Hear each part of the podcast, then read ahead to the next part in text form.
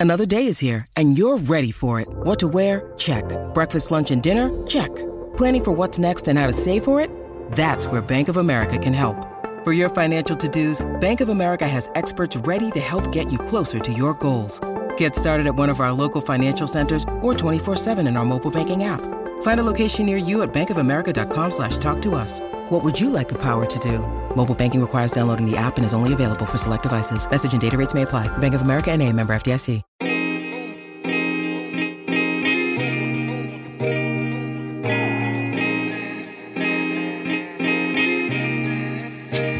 Hello, and welcome to Jesuitical, a podcast by the young, hip, and lay editors of America Media. That lay part means we aren't Jesuits, but we work with them. Join us each week for a smart Catholic take on faith, culture, and the news, often over drinks. I'm Ashley McKinless, and I'm joined by Zach Davis. Great to be with you, Ashley. We're in the home stretch for this season of Jesuitical. We are. We've passed Memorial Day, so it's well, not officially summer, but semi-officially. yeah, it's that nice like little taste. Um, I remember in school, I always like got out a couple like the first or second weekend in June. And Memorial Day mm. was always like you're, you're, close, but that's what yeah. it's also like for us as podcasters. We we do have Uh, a few more great episodes coming your way, but then we're gonna we're gonna take some time off later on this summer. Yes, and in the spirit of summer, what are we drinking today, Zach? We're drinking White Claw hard seltzer, which some people have said is the official drink of summer. That claim has been tried has tried to have been made several times, at least three summers in a row now. But I will admit, it is a very refreshing mix up in your in the beverage department. Yes, and much like you can only wear white pants and dresses between Memorial Day and Labor Day, you can have White Claw after Memorial Day. So we're there. Yes. And I've got the blackberry, which is a new 2021 flavor. It's a, I heard quickly becoming my favorite. White Claw heard about the wild success of the Cannonball cocktail for the Ignatian year that we invented, which featured a blackberry, and so they had to that come out with the blackberry it. flavor. Yeah. So I've got All the right. old fashioned black cherry. All but right. cheers. Cheers. Now, when you virtually cheers me, do you cheers your microphone or your webcam? Uh, the webcam. Yeah, same. Yeah, yeah that's very um, precarious. Holding my drink over the laptop, as longtime listeners of the show will know. yeah, I'm not sure which equipment is more expensive, but uh, be careful yeah. wherever you choose. All right, and who are we talking to this week, Ashley? This week, we're talking to Eve Tushnet. Eve is an author and a frequent contributor to America Magazine. One of her most recent books is Gay and Catholic Accepting My Sexuality, Finding Community, Living My Faith. Yeah, in Eve's most recent article for America Media is titled Conversion Therapy is Still Happening in Catholic Spaces, and its effects on LGBT people Can't be devastating. And we wanted to talk to Eve about this article for a couple reasons. One, it's Healthcare Month at America Media, and as we know, the mental health effects in particular of conversion therapy on LGBT people, as the article says, really can be devastating. So Eve does a great job reporting some of the stories of people who've gone through things like that. But it's also June, which means it's the start of Pride Month. So we thought this was an important conversation to feature right up front in June. So stick around for our conversation with Eve Tushnet. But first, we have Signs of the Times, the part of our show where we sift through the Catholic news of the week so you don't have to. What's our first story, Zach? So this Tuesday, the Vatican announced a major overhaul of the criminal section of the Code of Canon Law, making it clear that adults and not just children can be victims of sexual abuse. Right. So, some background on the Code of Canon Law. It's the legal system that applies to over 1 billion Catholics worldwide and is considered the oldest continuously operating legal system in the Western world. And as a very old set of laws, it, it can need some updates every once in a while. Yeah, that's right. And this is the first time that the Code of Canon Law has been revised since 1983. And the changes in how the church is going to address sexual abuse specifically are coming after 14 years of study. And, you know, the whole, there's a number of changes contained in the law. I don't have my canon law degree, so I don't really feel uh, fit to explain all of those, but we did want to focus on one in particular, and that's how the church is responding to sex abuse, how that's going to change. Right. So the church has always considered sex between a priest and an adult to be a sin because priests are supposed to be chaste and celibate. But until this change, sexual relations between a priest and adult would only be punishable under canon law if it involved the use of force or threats. And under these new changes, they add to that sexual relations that involve abuse of authority. So if a priest is in, you know, a position of power, whether just you know, because it's a vulnerable adult or just because of the power imbalance that's inherent between a cleric and a layperson, that can be considered as a reason to, you know, defrock a priest who's done this or impose other sanctions. Yeah, and I think that is reflective of where society is moving, especially after the Me Too movement, about, you know, what we understand as sexual abuse and sexual misconduct. The spectrum extends beyond our traditional understandings sometimes. And another update is that canon law also now recognizes recognizes that lay people who hold positions in the church, so like think like school principals or leaders of lay movements, any uh, lay people who work for some type of institutional arm in the church, they also can be punished for abusing children and adults. Right. And finally, the new law also codifies the responsibility of bishops to report abuse. So, this was a change that Pope Francis made kind of of his own accord back in 2019, but this updates the canon law to include that. So, a bishop can now be removed from office for, quote, culpable negligence, or if he fails to report sex crimes to church authorities. Yeah, that's right. And so this comes after three years after Theodore McCarrick's scandal in 2018, um, which was when a man came forward with a credible allegation that he, as a minor, had been abused by McCarrick. We, we learned that McCarrick had also abused a number of seminarians when he was a bishop, and that higher ups in the church knew about it. Right. So that's really what kicked off this conversation in earnest about what we define as sexual abuse within the church. So I think, you know, obviously it would have been great if this change had happened earlier. But as you mentioned, the church is kind of reflecting what's happening in the broader culture at this point with the Me Too movement. And secular culture has not itself, you know, found the perfect way to adjudicate these cases that are often, you know, really complicated. Yeah, and I, I I'll say just in my own thinking about this news as I was reflecting, it can seem a little repetitive because, as you said, you know, Pope Francis had made some changes with what's called a motu proprio earlier, and different bishops' conferences on a national level have enacted different protocols. And this is, you know, a legal way of addressing the huge problem that is sexual abuse in our church but I'm I, I'm encouraged in some respect to just see it come up again and again in all these different safeguards because as we know, like all it takes is one abuse of a, a power or authority taking advantage of a system that doesn't have a safeguard in place, and so it's good to see the church continually make changes on this front. Right. And of course, the changes are only as good as the enforcement of this new law, but like you said, it's it's a hopeful development. What's our next story, Ashley? So Zach, I know you're watching the NBA playoffs, right? You're you're pro basketball fan. Oh, absolutely. And my wife has started to have a Pavlovian response to whenever she hears basketball start to play. She will be asleep within like five minutes, which I find preposterous. Um, and I think that Pope Francis would also find it preposterous. Yes. Well, we know Pope Francis's favorite sport is soccer, but he did have some kind things to say to some basketball players recently. On May 31st, he was in an audience with members of the Italian Basketball Federation, and he said, quote, yours is a sport that lifts you up to the heavens. It is a sport that looks upwards toward the basket. Yes, and it's a real challenge for uh, for people who are, as he says, used to living with their eyes always on the ground. Which I, I don't know if that was like a subtle dig at soccer because I have to look at the ball at my feet when I'm playing. Uh, I, I, appreciated this as a huge basketball fan. Basketball's had some ins with the Vatican lately because in November there was a group of NBA players that went and talked to Pope Francis, and they were talking not about the sport really, but about their movements for social justice here in the United States that Pope Francis has had a keen interest in. So I, I am all for this basketball Catholic Vatican crossover. See what I did there? Who do you think Pope Francis would root for? Who? You know, I think the Knicks are most in need of his prayers right now. Listeners, you'll know whether mm. or not they've uh, been eliminated from the playoffs or not. But whether they have moved on or not, uh, that franchise is just in continual need of prayers. And the, you know, millions of people who live in New York, those prayers are not enough. So I think he would go to where the need is greatest. So I'm going to say Pope Francis is a New York Knicks fan. to the margins of the playoffs. that's that's right.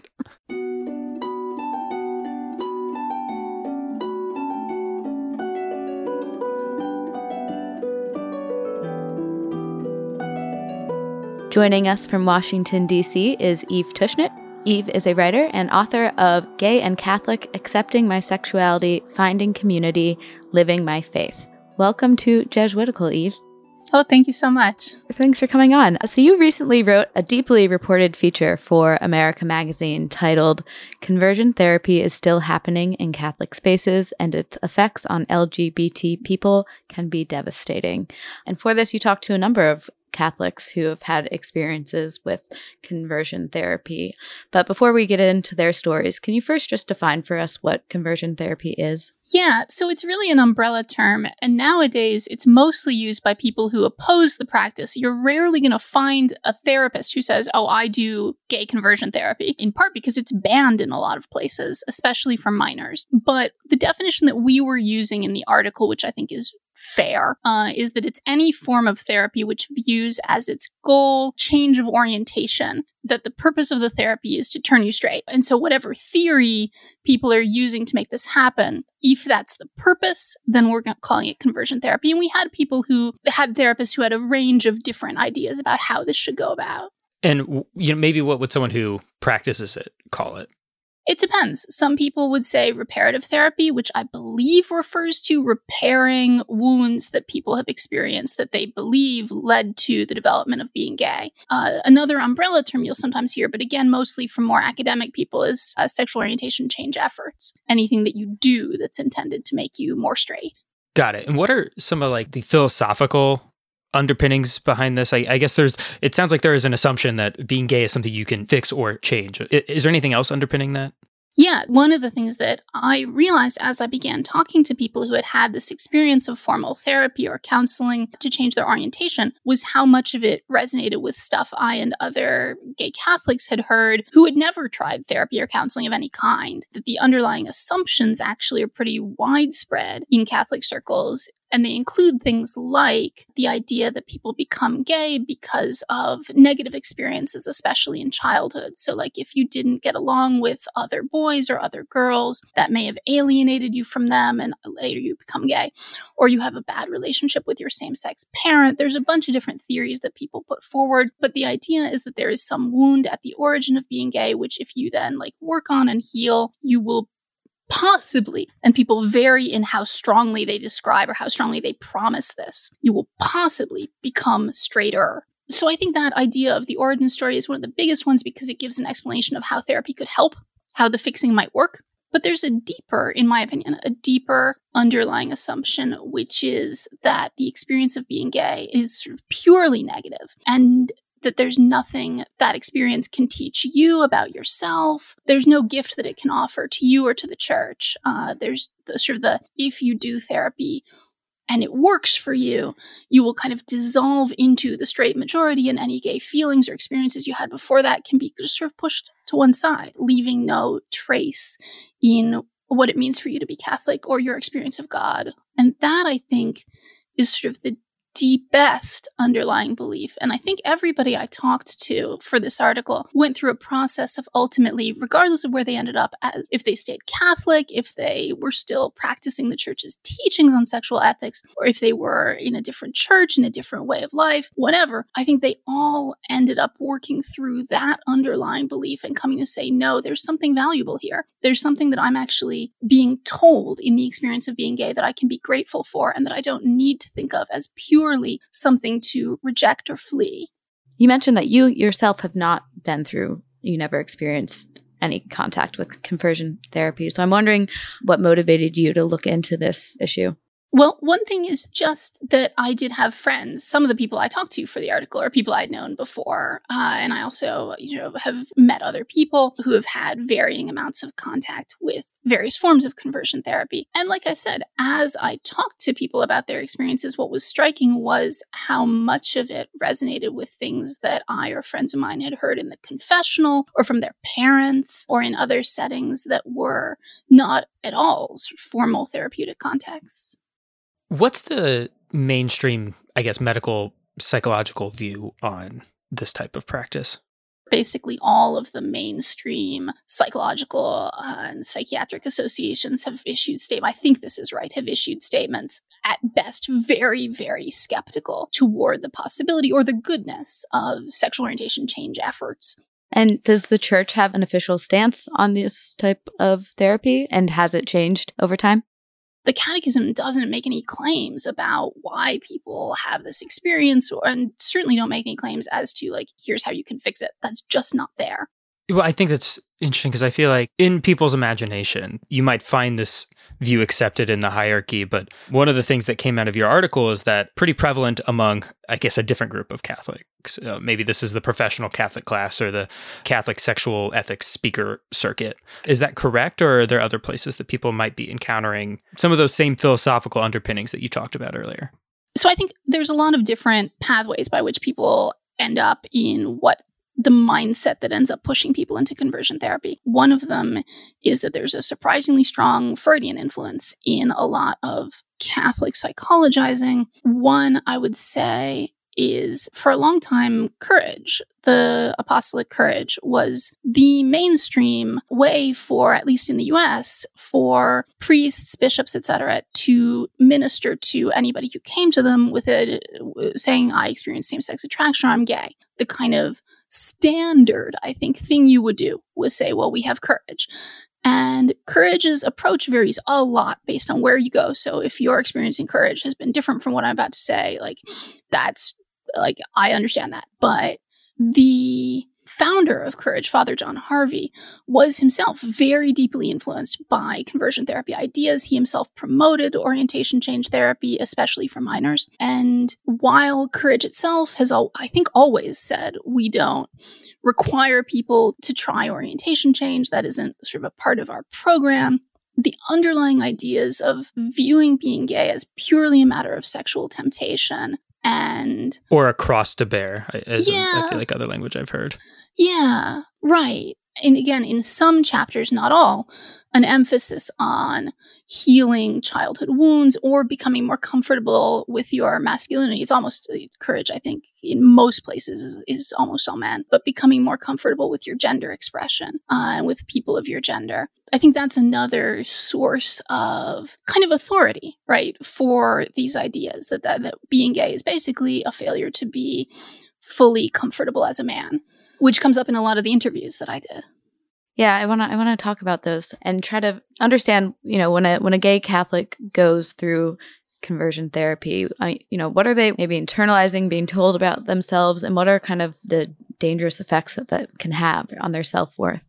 Yeah. Uh, one of the things that several of my interviewees said was that part of the power of the conversion therapy narrative is that it often it draws on real experiences that lots of people have had not everybody. Uh, I would not say that I felt particularly in conflict with other girls. I have a good relationship with my parents, but like as it happens, lots of people of all sexual orientations have troubled relationship with their parents or with their same-sex peers. Yeah, newsflash. right. And well, and, and in fact, one interview, I didn't use this interview, but one guy explicitly said that it had been revelatory for him after being told for years that he was gay because of these experiences with his peers and because of the emotional repression that that had caused, and that he found it very hard to kind of express himself with other men and be vulnerable and open with them, and that this was all because he was gay. And his straight best friend was like, I feel this all the time.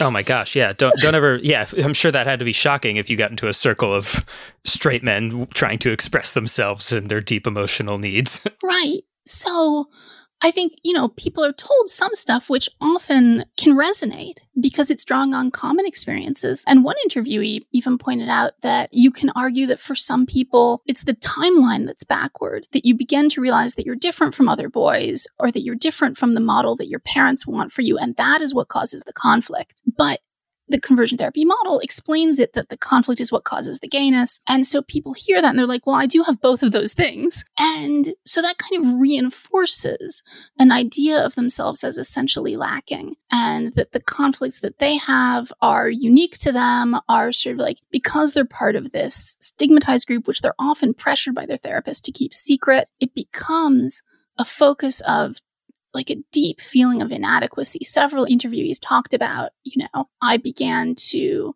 really feel that there was something wrong fundamentally with the way that I expressed emotions, the way that I sort of related to other people. And I did all these fairly extreme things to try to fix how I related to other people. And often they would see some positive changes. They, people would say, I became more self confident, uh, or I was able to open up to my dad. But they still felt because they had not become any less gay or any more straight, that the fundamental broken thing had not been fixed what happens then, right? So you've done all these things and you're still quote unquote broken. Where does that leave a person? Several people said basically the same thing, which was I tried all these things.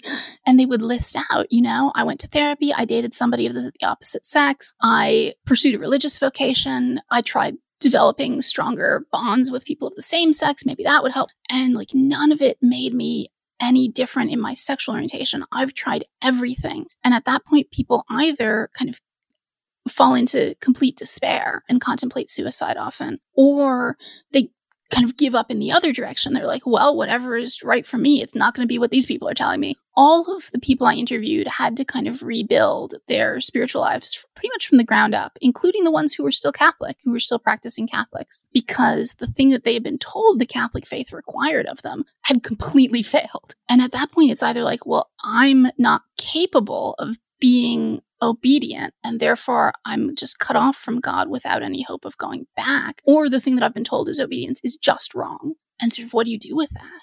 I was just gonna say one of the striking things in your article, and I'd heard stats like this tossed around, is that LGBT people who have undergone conversion therapy are something like twice as likely from the general population to have attempted suicide in the past 12 months. Yeah, one woman in particular talked about the ways in which her experience of therapy made her much, much, much more despairing. Now, people often get into attempts to change their orientation because they're already in a lot of conflict and a lot of pain. And for her, she found that rather than helping her integrate these aspects of her life or accept herself or whatever, the therapy was pushing her more and more to view more and more aspects of herself as broken and pushing her in directions that kept failing for her. She described there were two guys that she had dated, and each time her therapist would be like, Here we go, this is the one, make it happen. And like it didn't, you know? And that was what really pushed her into like a much much deeper feeling of despair than she had been in. And again she was in distress when this started. That's why she started therapy. I think that was probably the most dramatic where it was very clear you know the experience of the therapy really made this intensely worse pretty quickly. For other people it's a kind of a gnawing it's almost like a a thing that had been to some extent confined to one part of their life, a distress, begins to spread and pervade a lot of other aspects of their understanding of who they are and how they experience other people and their relationships. We've talked about the kind of underpinnings of conversion therapy, and I just want to give you a chance to maybe make the case for why they're flawed. So, the narrative that conversion therapy gives is the way that your desires become ordered, right? Because all of us have some degree of disorder in our longing to give love and receive love from other people. None of us have figured out exactly how to do this right from the start. The narrative that conversion therapy gives you is that if you're gay, the way that your desires become ordered is to take what you've got right now and switch the object. So instead of having the object be ladies, it should be dudes. And this like consistently doesn't happen for lots and lots and lots of people. But one possible question you could ask is what if the object is not the problem?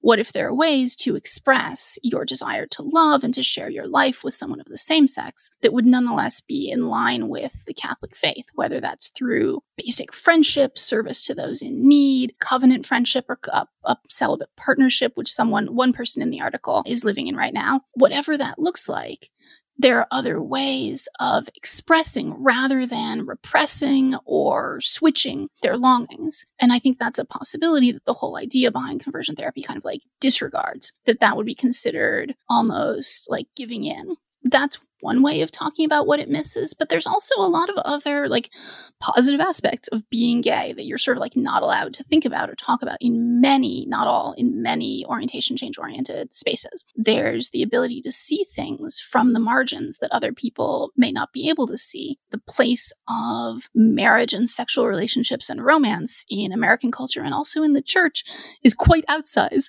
compared to what it would be if you looked at many, many, many other Catholic cultures of the past. And one thing that you see if you are probably not going to get married in the church is why is this the way that we tell people that we love one another? Why are marriage and sex and romance considered kind of the gold standard for loving another person as opposed to potentially having multiple ways to love and serve and give your life to others. But again, that would require you to say there's something good in the experience of being gay. There's something that I can actually offer because of what I've experienced here. You know, someone who commented on your article, which I thought was telling, was she said, you can't call somebody intrinsically disordered and then expect, you know, nothing bad to happen. And she said that she was lucky she came out relatively undamaged. But I'm wondering if you think that there is something fundamentally that needs to change about the way the church talks about homosexuality, both from official magisterial sources, but also on a more day to day level, in order to sort of like attack some of these underpinnings behind the ideas that are around conversion therapy. Yeah, I would say there's really two things in particular that would be most helpful. I'm sure there's many, but I think two that would be the biggest. One is that the language of disorder, although for Catholic, you know, Catholic intellectuals will be like, oh, this has a long and varied history. This word is actually about, you know, natural law or what have you and bringing your desires into order. But like when people hear it, especially with homosexuality, which has been treated as a psychiatric disorder so much in the modern past, they hear psychiatric terms. You know, we use the word disorder I would say primarily now to talk about stuff like substance abuse disorder or post traumatic stress disorder, things that can be psychologically treated. And because that's like true of how Americans, you know, many and many Westerners treated homosexuality for quite some time, of course it gets interpreted in that context. And of course people hear it as this is a disorder to be fixed. Well, especially as a young person, there's no young person who might hear that for the first time and who's immediately and going Thomas to think Aquinas. of yeah, like ah, yes, the teleology of something. Right. So that's like, I mean, that's, it's in some sense just a language problem, but it's a language problem that I think really does color how people experience what they think the church is telling them about being gay. And sort of related to that, there's then the question of, sort of again, how do our desires become ordered? And here is where the second thing I think would do a lot of good, which is rescuing models of same sex love, of saying same sex love is good and the church has ways to guide you in it. The church is not just going to say, Have you tried loving somebody of the opposite sex? but will say, We actually have some guidance and some wisdom to share with you about loving someone of the same sex. I think of biblical models like David and Jonathan, Ruth and Naomi, Jesus and, and all of the disciples, all the men disciples, but especially his intimacy with John, the beloved disciple, that these are images that are deeply woven into salvation history. They're incredibly rich with theological resonance, and they're love between two adults of the same sex. They're not marital, they're not sexual, they're something else. They're something beautiful, wholly open to everybody, but I think of especial interest and like urgently needed by people trying to understand being gay in the context of obedient Catholic life, trying to be a Catholic who's doing all the things. You know, it was sort of revelatory when I was like, wait, all this stuff is actually already there. So, what do you say to people who, you know, would, yes, be happy for the language to change, get rid of intrinsically disordered, but who feel deeply called to a relationship that involves sex with someone of the same sex? Like, a language change isn't necessarily going to do it for that person.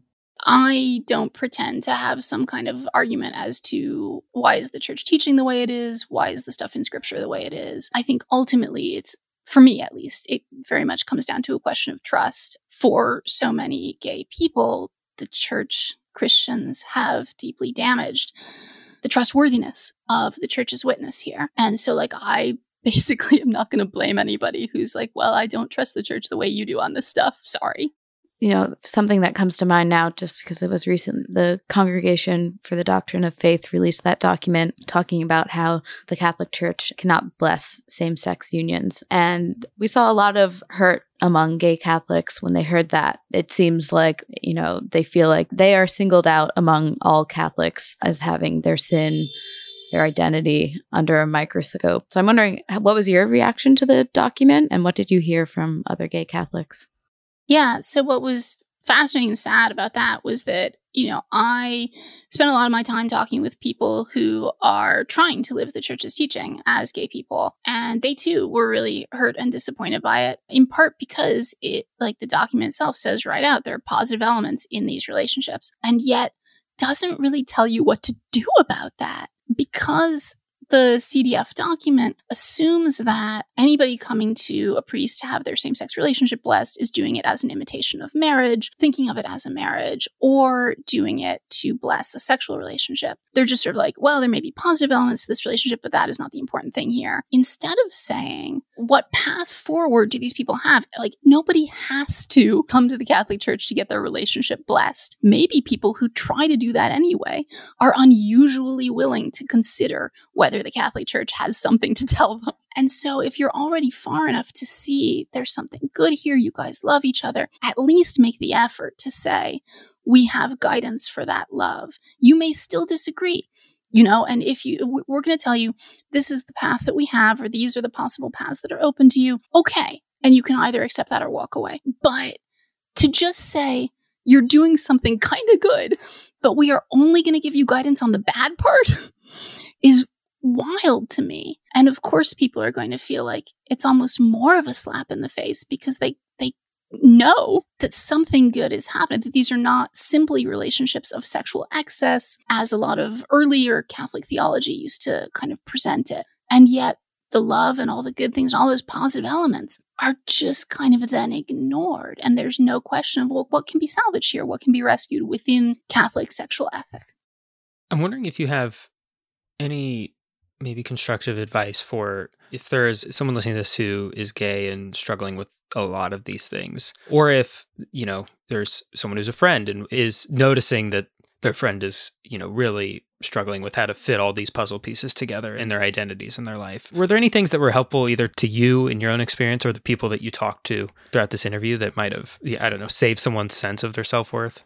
Yeah, no, that's a great question. Some of the biggest things were simply finding other people who had been through some of the same experiences or who were simply gay and Christian. I think, especially for the people who I talked to who were still trying to live out the Catholic sexual ethic or open to it, one thing that was absolutely crucial for them was that they were able to find people who were not ashamed to be gay who were themselves practicing Catholics. One guy in the article mentioned Chris Damian in particular. So he's someone you can look up if you are, in fact, listening to this right now and are like, but who are these people? You can also email me. I'm happy to connect people. My email is eve underscore tushnet, T U S H N E T, at yahoo.com. Yes, Yahoo, really. Because I just think like that community, like when I became Catholic, I was already openly gay, but I literally knew nobody and I knew of nobody who was gay and was Catholic and was actually going to try to like do this stuff the way they tell you to do it. And I made a lot of mistakes because of that and did a lot of stuff that I regret. And I think for a lot of my interviewees too, like finding community is so crucial.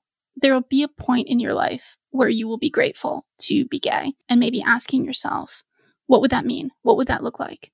What are the things in this experience that I can be grateful for, regardless of what happens to me, whether I find the things that I think I'm looking for, whether my beliefs change, what like whatever.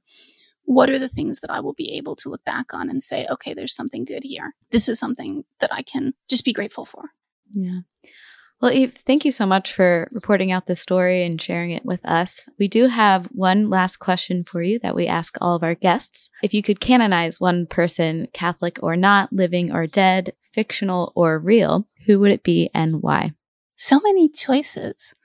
I mean, certainly, like for the purposes of this interview, the the super obvious choice would be Dunstan Thompson. He's an American poet who wrote some exceptionally powerful very painful World War II era poetry about his very confessional poetry. So I, when I say about his, I think I'm not really pushing it. Liaisons with uh, sort of anonymous sex with men. He then met, which was very scan like super scandalous at the war in the World War II era. He then met and fell in love with another man. They settle down together. Many years later, both of them become practicing Catholics, and they spend the rest of their lives in domestic tranquility. They become celibate. They continue to live together. They get permission from their bishop to live together, which I personally would not have asked, but uh, but they do.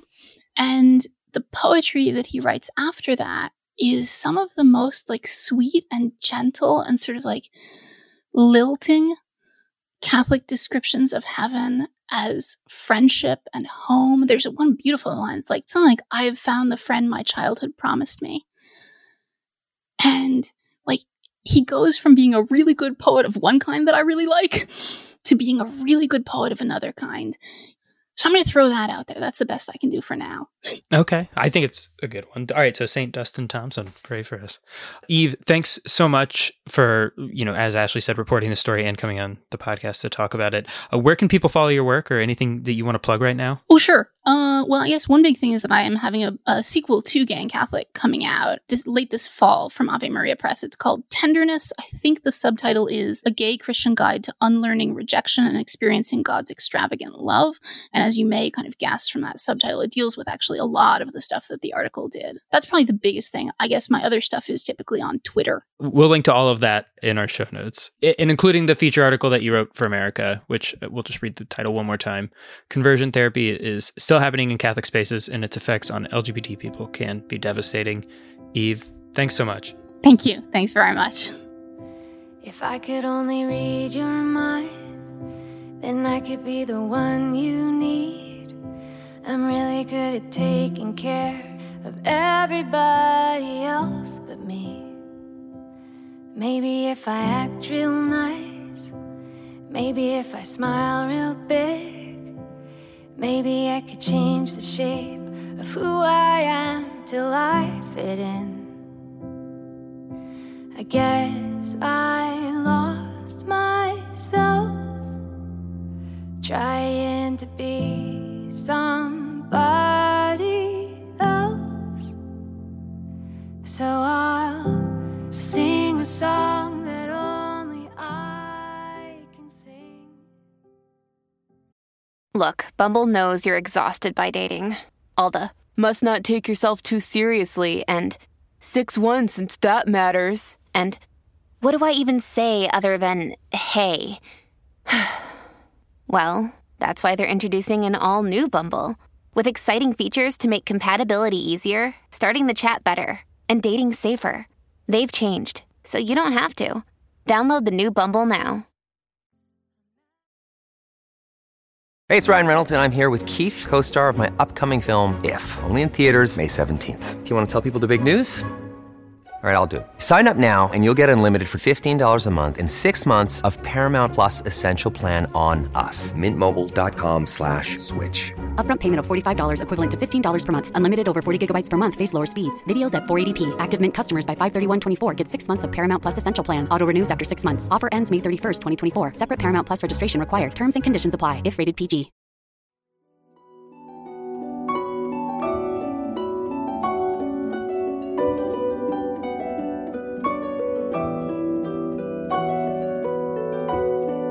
All right, now it's time for some housekeeping. We want to once again shout out the newest podcast from the America Media Podcast Network, and that is the Gloria Purvis podcast. Yeah, Gloria has been putting out some really stellar episodes. There's two out right now, and they're both heavy hitters. This most recent one talking about what's going on in Catholic seminaries right now. And she has a really powerful testimony from a priest, Father Bruce Wilkinson, who experienced some pretty intense and horrible racism while he was in seminary. And Gloria and him have a really candid conversation about what's going on in our seminaries right now, what needs to change. Are they being formed in ways to become priests that are responsive to the people of God and empathetic and aware of justice issues. They can say it much better than I can. So I'm going to point you to that. It's the Gloria Purvis podcast. And if you enjoy that, she's going to be on this show here in the coming weeks. So stay tuned. Look for that in your podcast feed. And now it's time for Consolations and Desolations, the part of our show where we talk about where we found God in our lives this week and where it was harder to find God. What do you have, Zach? Yeah, I was struggling with what I was really going to talk about this week because uh, there is a large temptation to phone it in sometimes when you're not feeling it. I had recently taken some time off and you know, was looking for general God and in the rest of vacation consolation. But I'll be honest, like I have mostly been hearing a lot of static on the radio in my prayer life right now. And I know you've talked about this, but this entire like with the world opening up and dipping my toes into the social life of New York City and just like seeing family and traveling and haven't necessarily kept up with my my prayer life and my sacramental life in the same way which then gets me in this cycle of just like guilt and despair, and then it's hard, and then I'm like, ah, I haven't talked to God in a while, and I'm just gonna put that off even further because then we're gonna have to address why I haven't. Clearly, the voice of the evil spirit saying like, you've got to put off talking to God because you've put off talking to God in this like weird circular logic. I'm not out of the woods there yet, but I am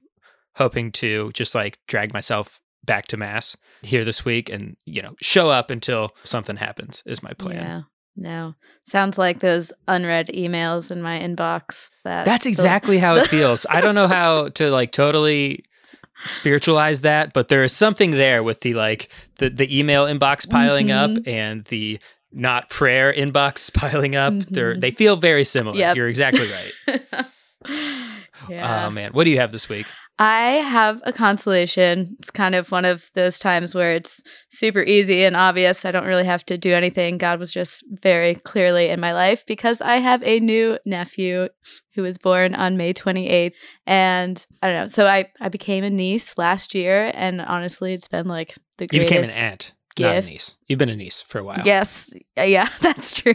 I I got a niece and became an aunt last year, and it's just been such a joy and gift in my life. And to like think about the fact that I get to do that all over again with another beautiful child from my older brother and sister-in-law it's just like it's overwhelming with like how how grateful I am for that gift. Totally a cliche, but every life is a miracle, and I've gotten two in the past year or so. And so I'm just looking forward to getting to meet my nephew and yeah, and being being an aunt to him too. Man, and just so cute. Yeah, the cutest. Like the Yeah. all, the biggest cheeks, full shock of hair. Yeah, gonna be with great parents. So we have very, very high hopes for Patrick. Well, congrats to Thank you. yourself and Chris and Dina on uh, birthing a beautiful baby boy. yep. All right. Get us out of here, Ashley. All Alrighty. Jesuitical is produced by Maggie Van Dorn. Our editor is Kevin Christopher Robles. Faith Formation provided by Father Eric Sundrup.